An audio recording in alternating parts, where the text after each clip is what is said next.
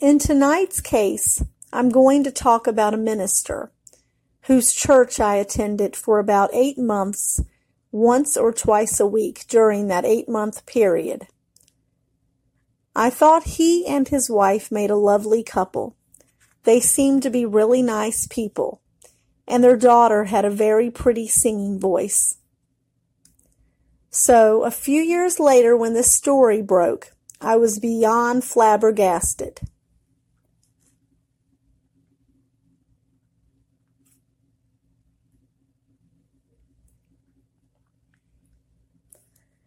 The only thing standing between Judy Brown having a future with Toby Smart was Smart's minister husband Ted Smart. So Brown came up with a crazy plot to kill him. That's how Salem Commonwealth's attorney Fred King probably would have argued this case had it gone to trial, in his own words, of course. Instead, Brown entered two Alford pleas, meaning that she admitted no guilt but acknowledged that prosecutors would likely have proven the charges anyway. Judy Brown was charged with breaking and entering with intent to commit murder and malicious wounding with a crowbar attack on Ted Smart in his basement.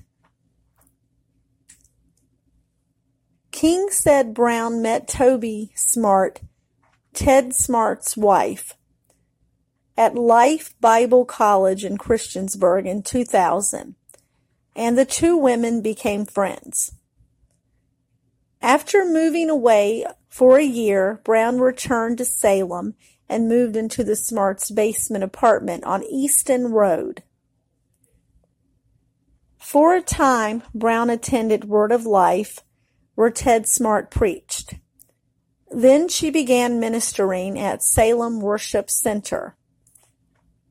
Salem Police Detective Todd Clayton testified that some relatives came to stay with the Smarts at one point.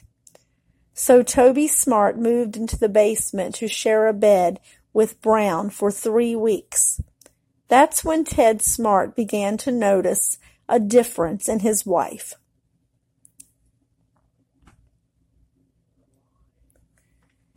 In early two thousand and three, Brown purchased a house next door to the Smarts. Brown brought a letter to Toby Smart in June, saying she had received it from an unknown source. The letter warned that Ted Smart had been seen with another woman. It was signed Church Couple. The next month Brown brought another anonymous letter over that was addressed to Toby Smart in care of Brown.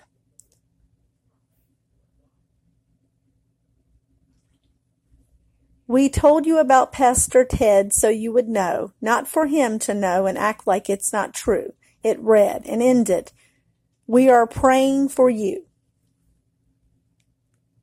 About the same time, Clayton said Brown came to the Smarts' house and asked to borrow some wrapping paper, which she was aware was kept under the couple's bed.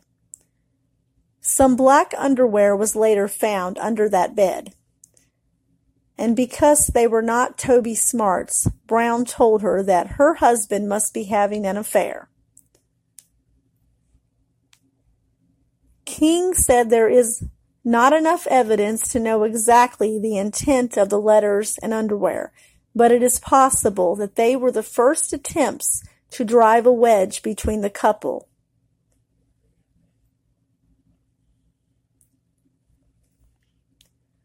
On August 25, 2003, Toby Smart was in New York with a grown son from a previous marriage.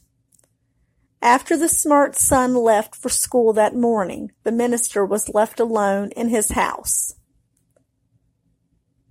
The power went out so Ted Smart went down to the basement to check the fuse box. Smart was then struck on the back of the head by someone with a crowbar.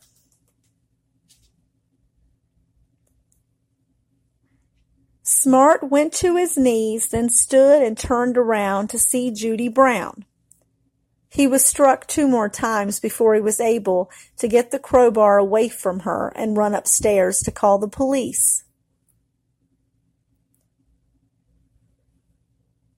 Smart was bleeding from the head when officers arrived, and Judy Brown was in the front yard complaining of back injuries.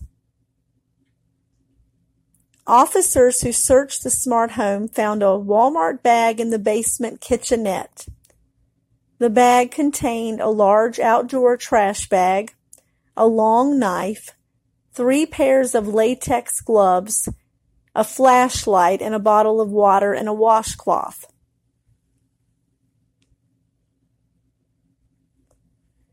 A crowbar was found in the basement that did not belong in the house, nor did the other items.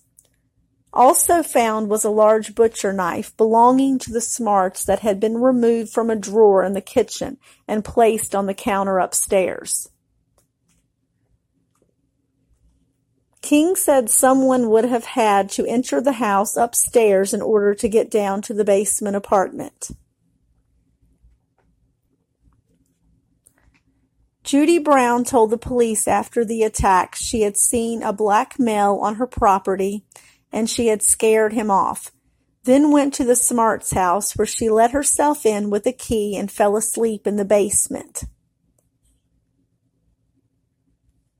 She claimed she did not remember how Ted Smart got the injuries he received.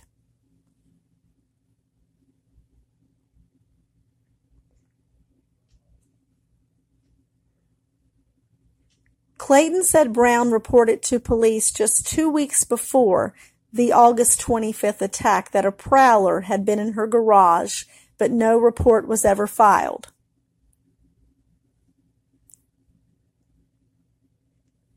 Police got a, sor- a, search warrant on Brown's home and seized her computer, which contained several emails from Brown to Toby Smart.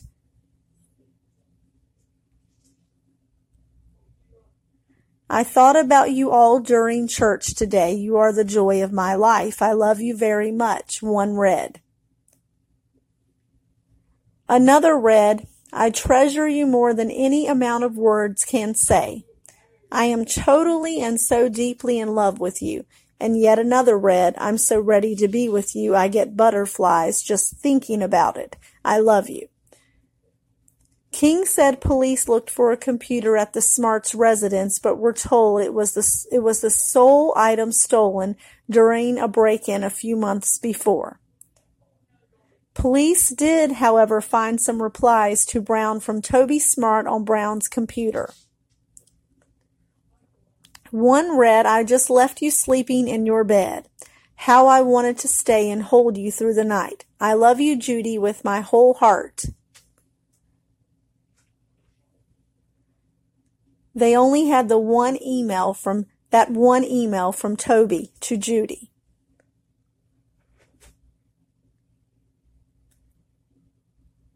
No charges were filed against Toby Smart.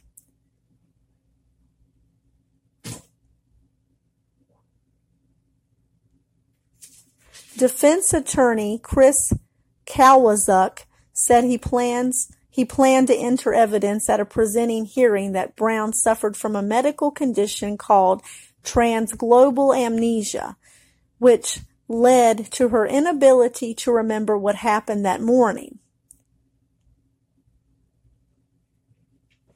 Supposedly, events can happen and regular memory imprint is not laid down.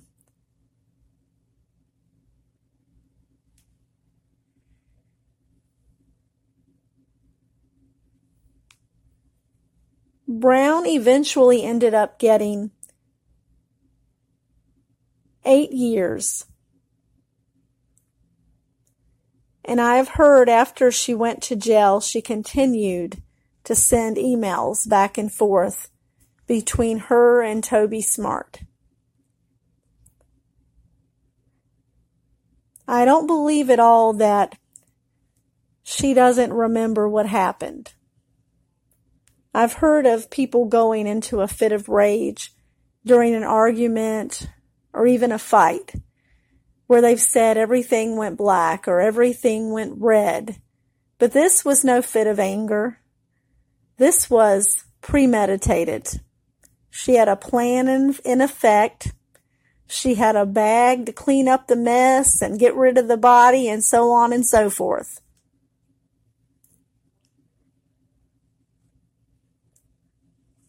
This lady was basically caught with her hand in the cookie jar.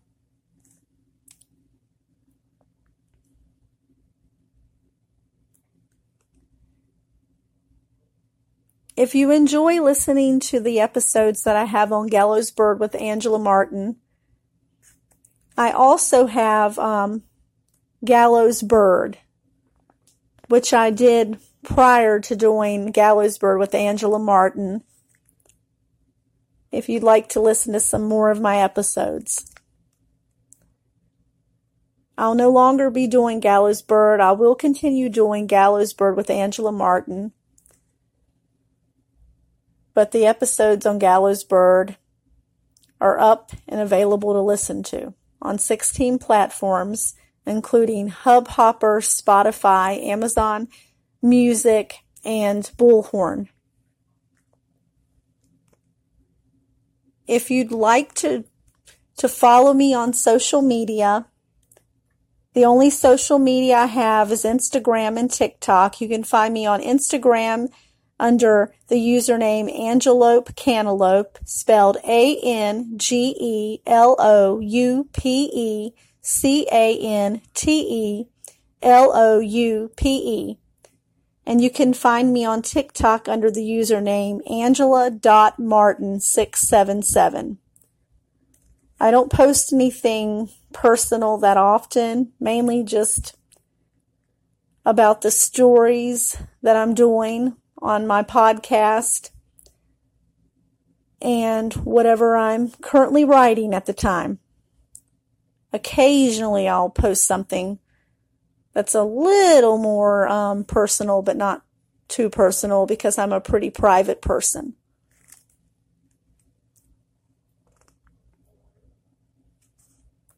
I also have a um, new Kindle Vella series out called Art Napping. It's a cozy mystery for those of you that like to read and enjoy mysteries.